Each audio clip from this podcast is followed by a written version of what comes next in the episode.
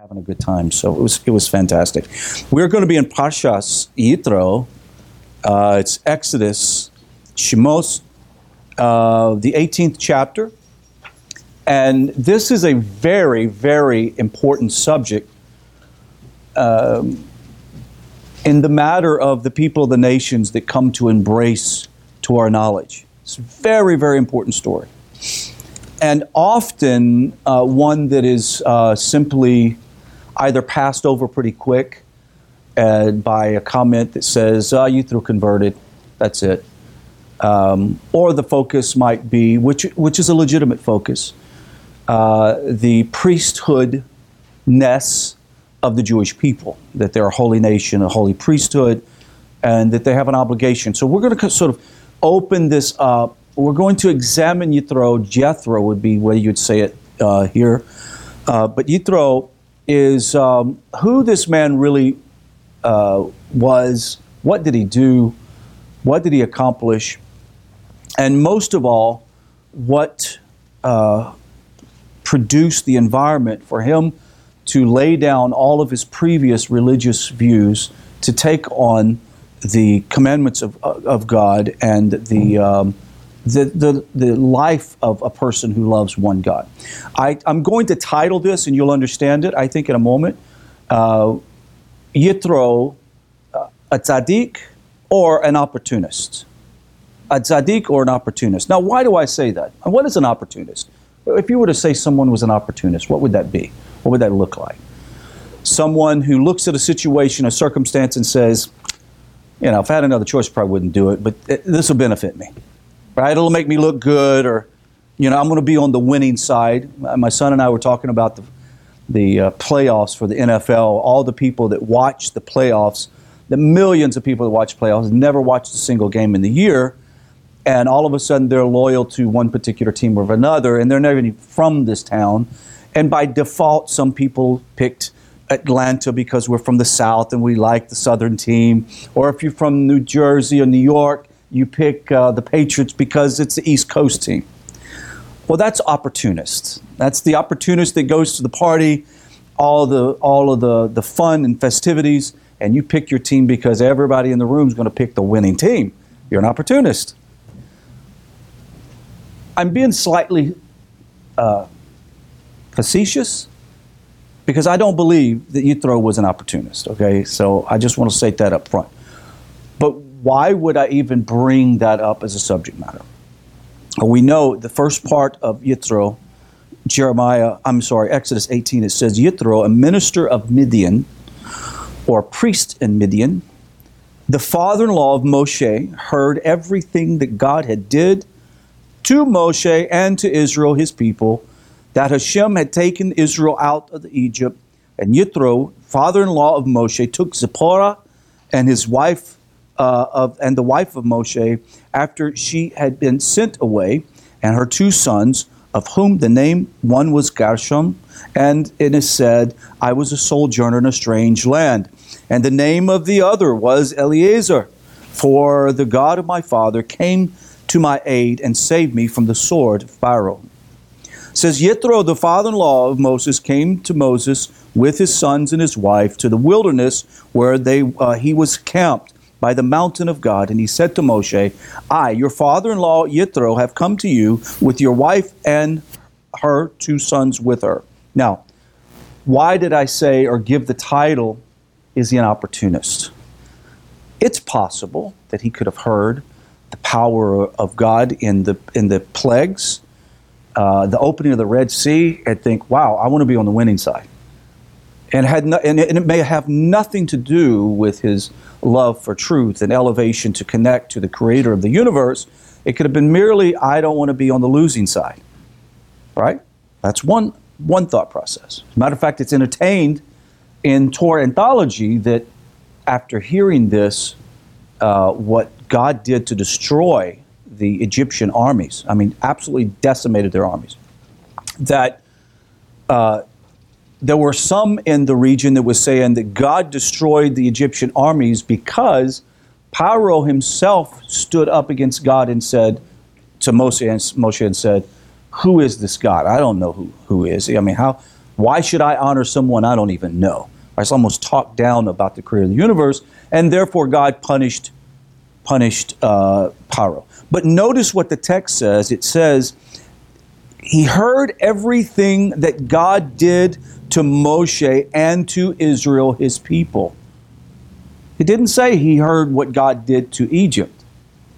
It says he heard what God did to Moshe and his people. Well, what did God do?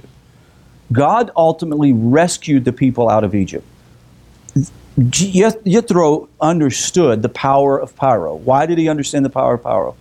Because he was actually uh, uh, an advisor, a political advisor, along with Job, Yov, who were political advisors to to uh, to uh, Paro, and that when Paro had decided that he was going to start killing the young children, almost uh, a Holocaust of the time, uh, Yithro fled. He, he, he opposed the idea, fled out of the country, and went to Midian.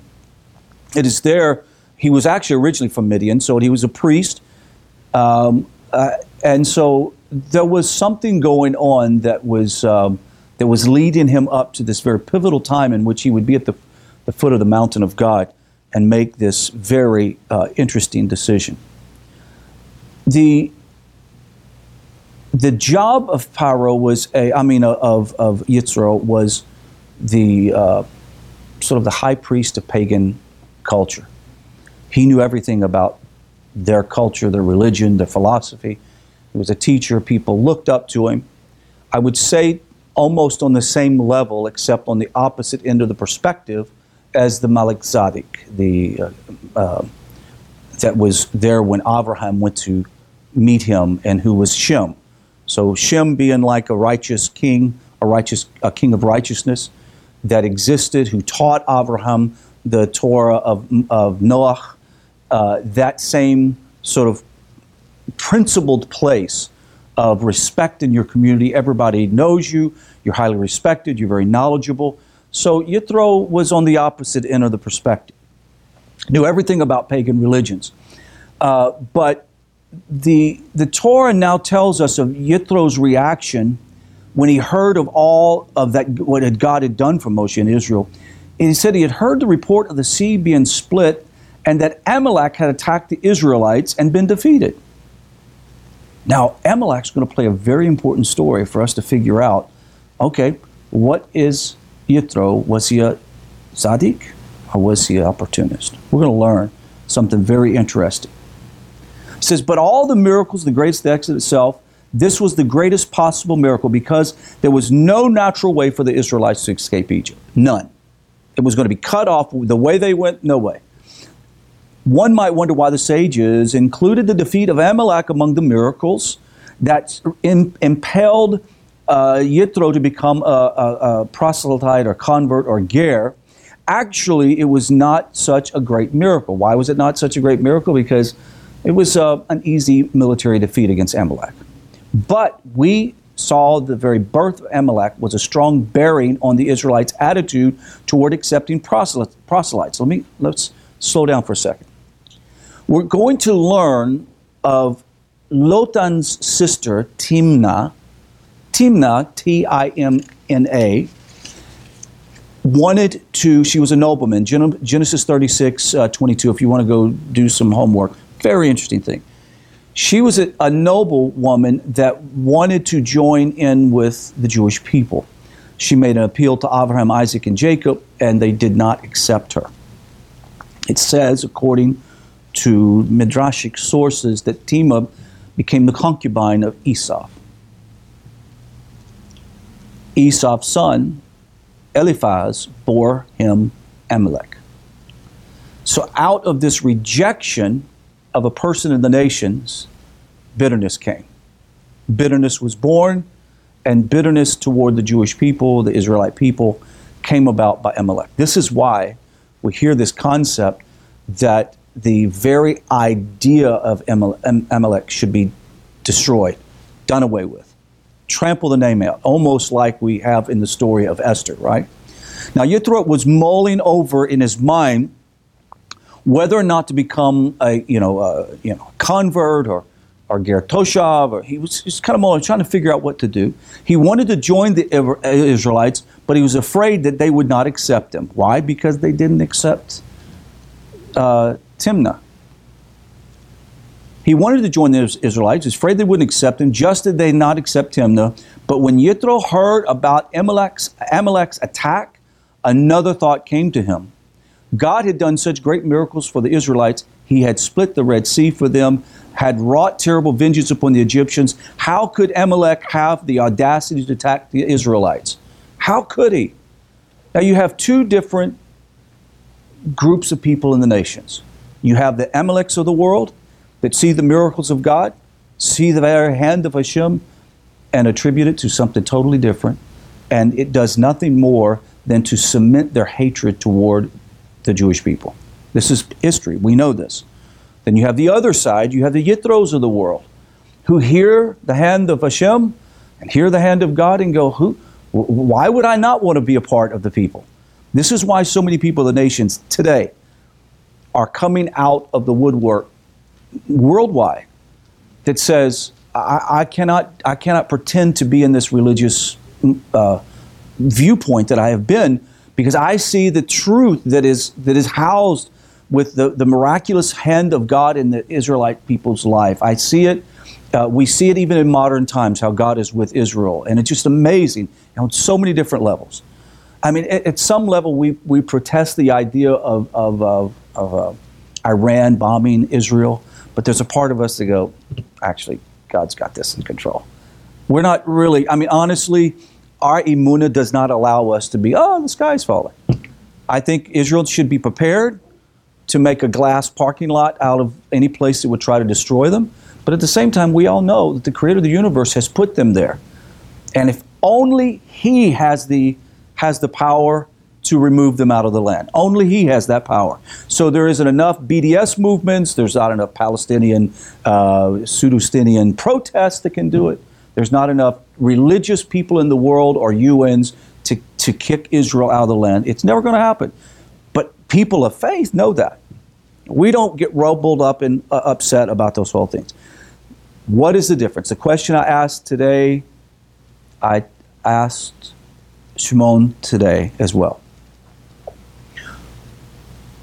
Was Yitro a tzaddik after Mount Sinai, or was he a tzaddik before Sinai? It's a big question.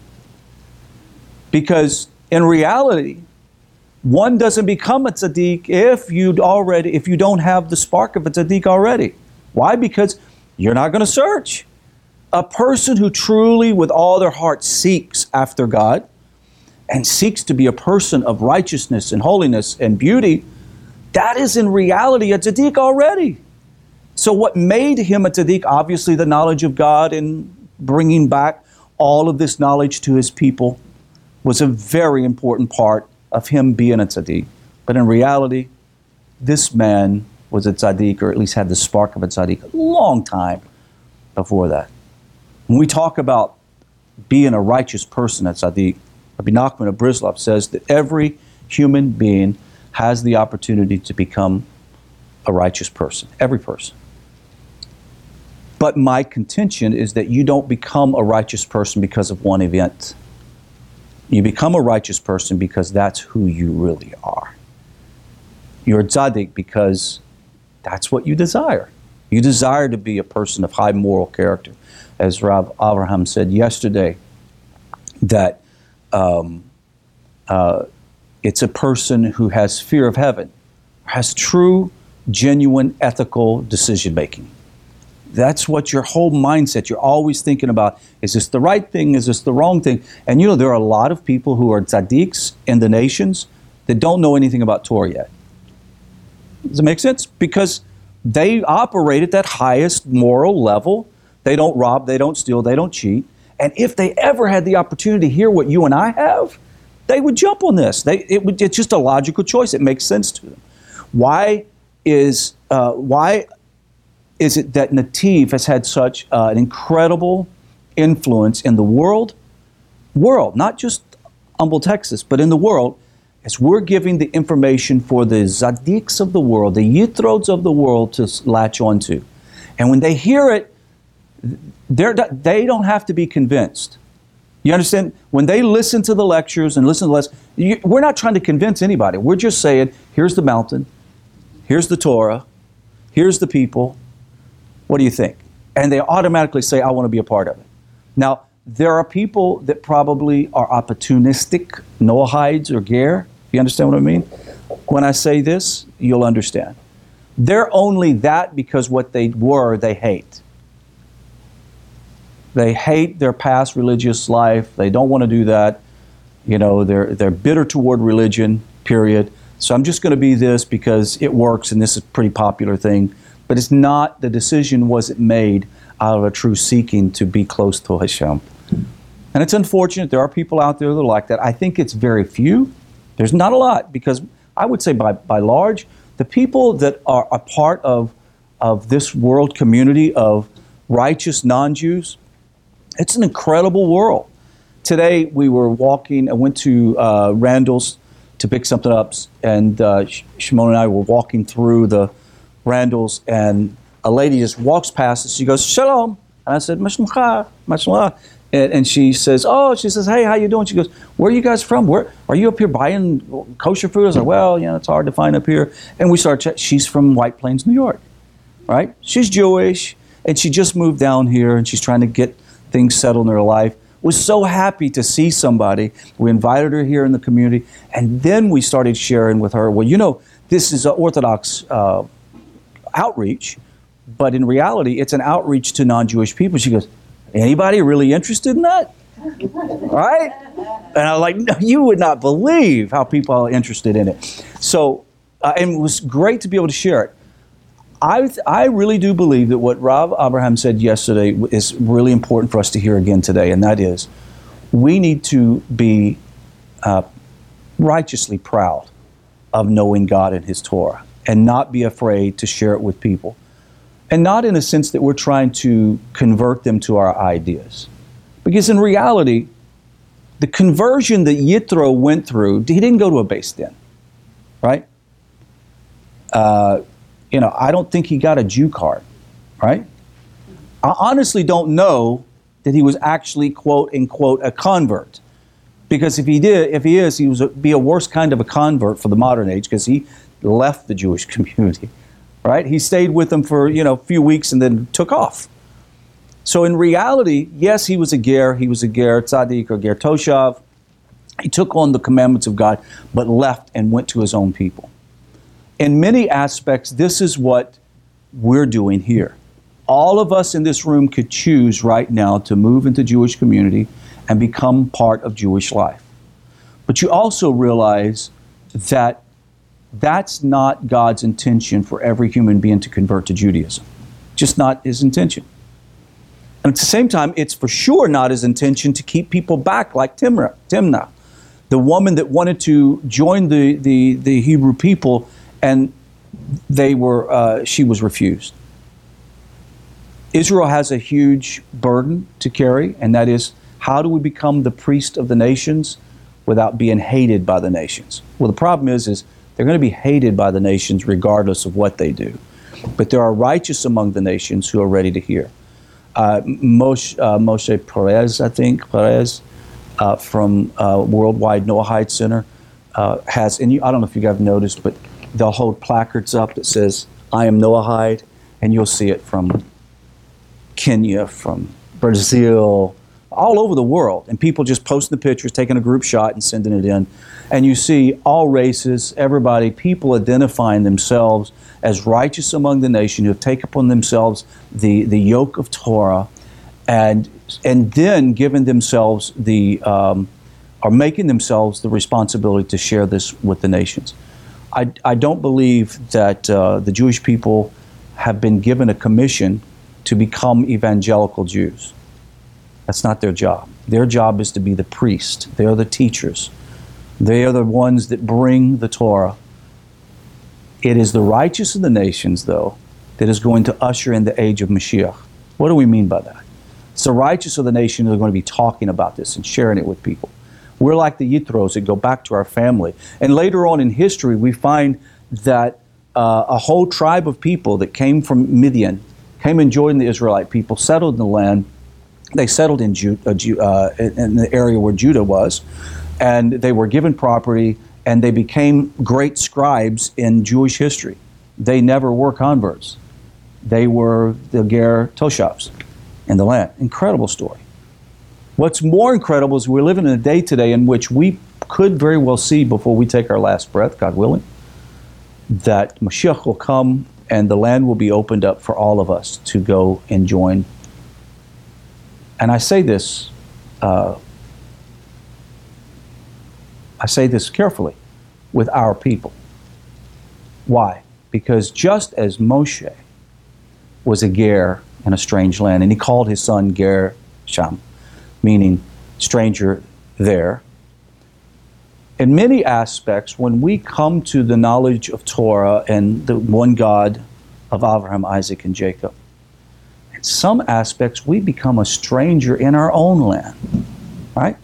You, you don't identify with people who don't identify with Torah. You, it's hard to have a conversation with somebody in the secular world, you know, and measure yourself because their mindset is completely different than yours. And so, in some aspects, you become a ger, not a stranger to Judaism, but a stranger in your own land. You become a stranger because your heart is with the Jewish people, your mind is with uh, the Israelite people. And I think that that is the very thing that Yithro stands for. He becomes the archetype for all of us in the nations that are that see the hand of God, that see the Torah and says there is only one truth. There's only one God and I want to be a part of that. And the reason why I say, and I want to back up, that he was not an opportunist, I would like to read this from, uh, from uh, the, the Torah anthology. It says, um, it says that he said, Then Yithro heard that Amalek had been punished so greatly that God was obliterating the name of the entire nation, both in this world and the world to come. Moshe had publicized this fact for all in the world to know, and Yitro then became aware of the greatness of Israel. Not only did God deliver the Israelites, but he severely punished anyone who dared attack them. Upon realizing that Yitro decided to join the Israelites completely, he made up his mind to become a righteous person, a ger tzaddik, uh, keeping all the commandments of the Torah. This uh, also explains why Torah specifies that Yithro heard about these events. He didn't do this in a vacuum. This is somewhat surprising. All the nations had heard about the miracle of the Red Sea. All of them heard about how Israel was brought miraculously uh, and saved by the hand of Hashem. Nations heard and shuddered. Terror gripped the people of, of, of, of, the, of the surrounding nations. Chief, the chiefs of Edom then panicked, and heroes of the Moab were seized with trembling, and inhabitants of Canada, uh, Canaan melted away. Even though all these other heads about uh, others had uh, about the miracles or heard about the miracles, they also had a lasting effect on Yithro. There is another important difference between Yithro and the rest of the Gentiles. When the other nations heard about the miracles, they said that God had not punished the Egyptians for the sake Rather, he punished Pharaoh for having uh, dared to say, Who is this God? As proof, they cited the fact that even the Israelites had left, the, uh, the Egyptians had still had the audacity to pursue them. If they had been punished because of Israel, they would not have dared left lifted a finger. Instead, they went after them. Yitro, on the other hand, realized that God had done everything out of love for Israel. He didn't destroy Paro because he hated Paro or he needed to be punished. He loved Israel so much that he knew that if he did not destroy the armies, Israel could not survive. It was a he was a had to situation. Says Yithro understood that it was clearly indicated because God took Israel out of Egypt. If God had was angry with the Egyptians for insulting him, punishing them would have been enough. Is, the Israelites could have remained in the same condition that they had endured for so many years. But Yithro saw that God had taken Israelites out of Egypt. He had planned things so that as a result of the death of the firstborn, Paro himself would fall at Moses' feet and plead to take the people out of the land. Then Yitro understood that God had done everything for the sake of Israel. Uh, let me get to this uh, last text that I want to uh, show. Um,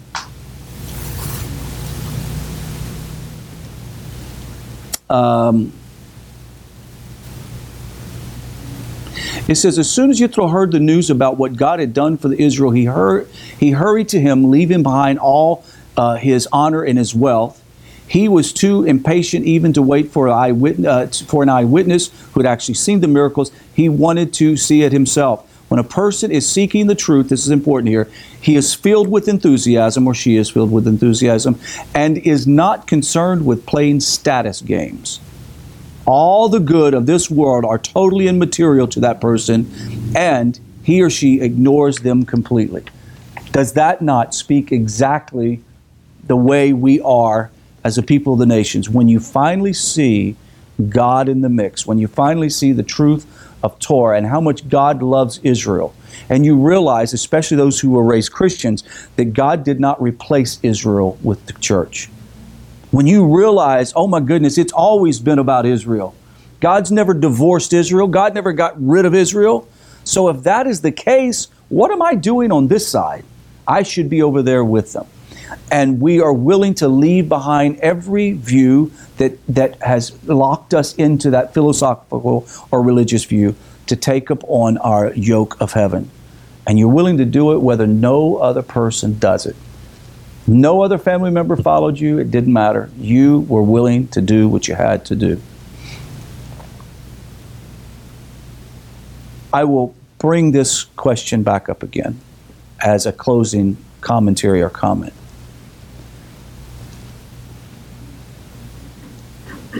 Yitro was a tzaddik before he became a tzaddik. What do I mean by that?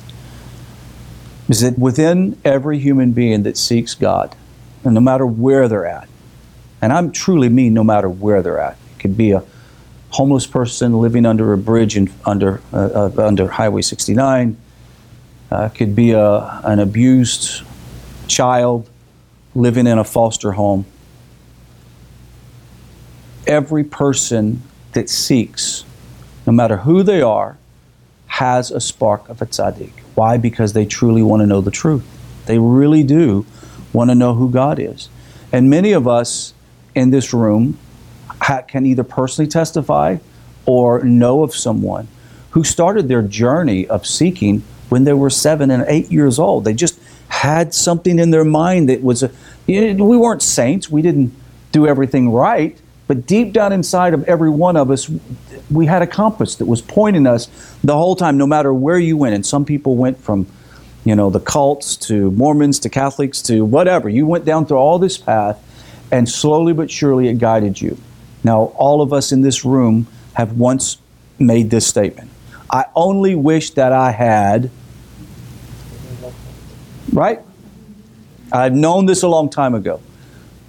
The, the role of a tzaddik is to understand how to learn from his mistakes or her mistakes. That's how you become an expert. You do things and you do things wrong, and then you get the experience, and then you do things right. Right? It's not like doing everything right. We learn from our bad decisions. We learn from them.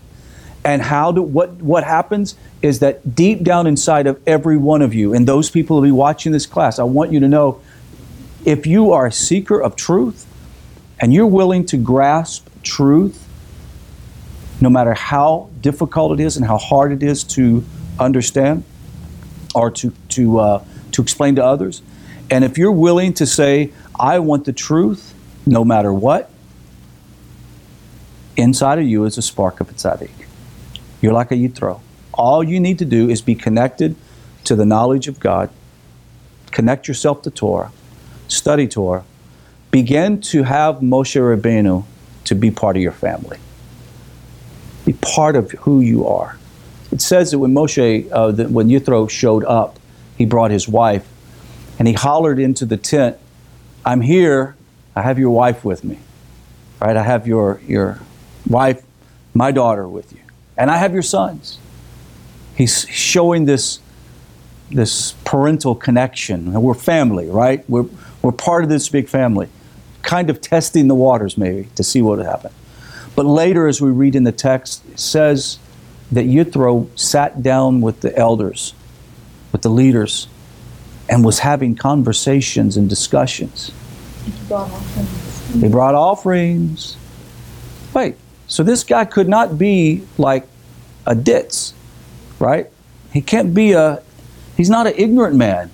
He obviously had some chokhmah, some wisdom to share to be able to sit down with all the judges of Israel and have discussions over bread and wine and food. And then when it was time for Moshe to go up to the mountain, he wanted to give offerings. Wow, it's incredible. What did this guy understand about the big picture before he got there? I don't think we should undersell the fact that Yitro had a righteous mind. He knew, he understood things at higher levels that, that we just think he was a Bedouin uh, pagan master. It's not the case. This guy got it. He got it a long time before he showed up to the mountain. And when he got to the mountain, everything was cemented in. This is exactly the experience of everyone that has come to become the righteous of the nations. When you saw Torah for the first time, I'll give you my example. When I heard Rabbi Gordon from Chabad, I don't know if you guys remember, Rabbi Gordon taught the Parsha every day of the week. And they do each one of the aliyahs. And I started listening to him, and uh, I couldn't even understand. Yes, in Los Angeles. Yeah, incredible. Uh, he's a blessed memory. He died a year ago. Yeah, beautiful individual, good sense of humor. I got his, it's funny because I got his sense of humor, but a lot of people in the class, I think, didn't really get it sometimes. And I'd be cracking up because he had made a little play on words and you know, it was, it was hilarious. But I listened to it and, and a lot of the stuff I didn't understand because, you know, I was using Hebrew colloquialisms and, you know, whatever. But something deep down inside, I was going, this, he, he's right. I mean, this is, this is real. This is the real thing. And it wasn't, it wasn't uh, hype. It wasn't some guy screaming in a microphone. It wasn't somebody trying to scare the hell out of me. It was somebody just reading the Torah and talking about it. And as soon as I heard it, it was like, that's, that's, whatever that is, that's real. And that's what Yitro did. He, you are very much like Yitro. Uh, uh, Rabbi, I think it was Rabbi Wolbe, said something uh, a long time ago when we first met. And he says, uh, "You know, you're like you're like you're like uh, Abraham to the non-Jewish world." I said, "No, I'm like Yitro." Because that's you understand. That's who I identify with is Yitro. Because who is who was he? He was a person that was willing to separate himself from all of his popularity and fame and wealth to enjoin himself with the Jewish people, and yet decided to go back and to teach and to share and to grow. We have a responsibility. If we identify with Yitro, then we have a responsibility to also go to our own people or the people in the, your community and share this great knowledge of God. I am convinced that if somehow we could uh, allow this message to be digested properly, there isn't a single person that can't accept this idea that be righteous, live a good life, and you have a place in the world to come. It's pretty simple. It's not conf- it doesn't have to be confused with religion. We don't have to make it a hyper religious thing. If you want some religious stuff added to it, then Judaism is a good framework to see about the religion. But what is wrong with telling a person that you see on a plane or on a train or in Walmart, live a holy, righteous life? Seek God.